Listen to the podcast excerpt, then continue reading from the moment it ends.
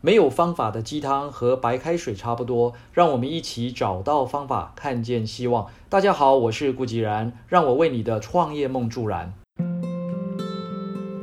在我们企业实战营的课程里，有谈到团队的定义。一个团队之所以能够成为团队，展现出来的品质就是默契。希望学院一直不是一个传统定义上的教育培训机构，因为这是由一群南部的企业家自主成立的学习型组织。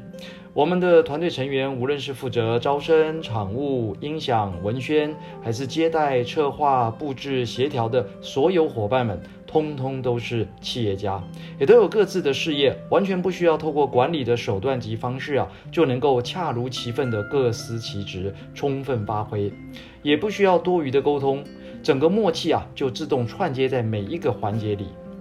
英国维金集团总裁 Richard Branson 曾说过。企业需要一个怎样的领导者？企业需要一个充满热情、能够无可救药、为成功着迷的领导者。这一点，我也在希望学院团队的成员身上看到了。其实，每个月的课程都是在极为忙碌及重重困难下，如期如职地完成动员和授课。每位成员呢，也都是亲自播出时间来带领学员们进行实战演练。如果不是他们对于专业的坚持、对事业的热情、对成功的自我要求，怎么会毫不考虑的就启动了希望学院这种需要讲授一整年的课程呢？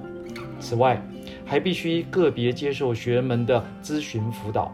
有的时候甚至要花上四到八个小时来打磨与协助，手把手的协助企业家们解决问题，或是营收翻倍，把整个学习的活动啊推向高峰，也为希望学院打下了厚实的基础。我们是如何用这个所谓的实战经验来协助企业家呢？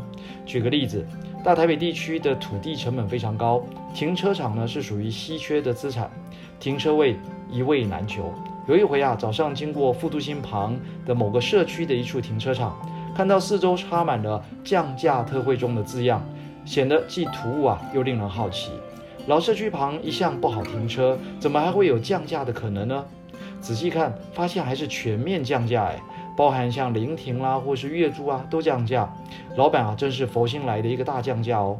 那台湾许多的老社区啊都没有设计这种停车位，所以开车族大多需要寻找路边仅有的车位，不然就是要在某一些机灵地的停车场上面啊找车位，基本上车位是严重不足的，所以能够有一块地来当做停车场收租，是一门还不错的生意。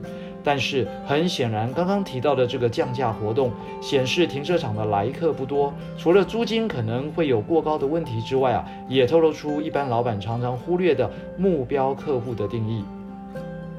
类似这样的案例该怎么处理呢？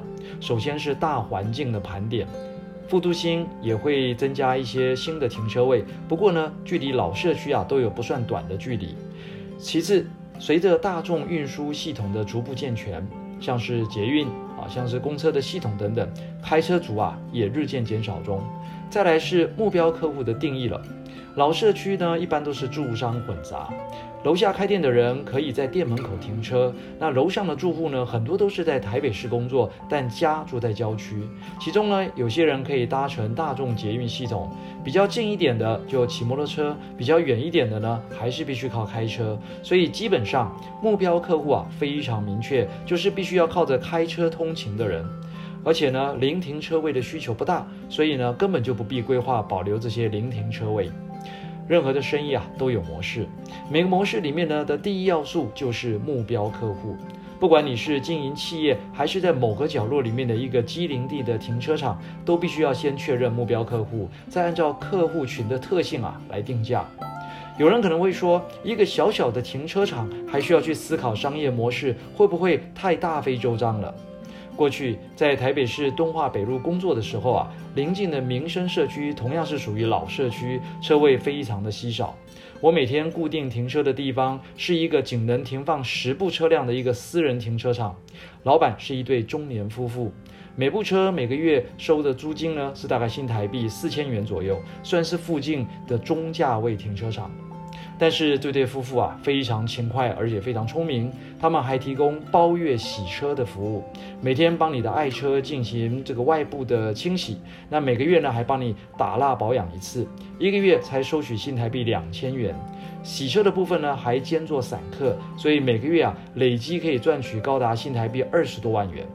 这里边有没有所谓的商业模式呢？有的，只是对这对夫妇来说，他们虽然不知道要如何有效的去分析和规划，却已经在执行上啊走出了自己的模式。商业模式不是什么神奇的魔法，商业模式原本就是一套我们每个人都应该知道的基本 know how。这也是我在课堂上经常提到的。不要以为美国的创业家就只是在车库里面拼凑自己的梦想，他们的教育系统早已经把商业模式的 DNA 灌注在脑海里，成为一种思考的逻辑了。各位朋友，不要再随便降价喽，赶紧来学商业模式吧。以上就是今天的晨间小语，如果喜欢就帮忙转发出去喽。善知识要传递才能产生力量，我们下回再会。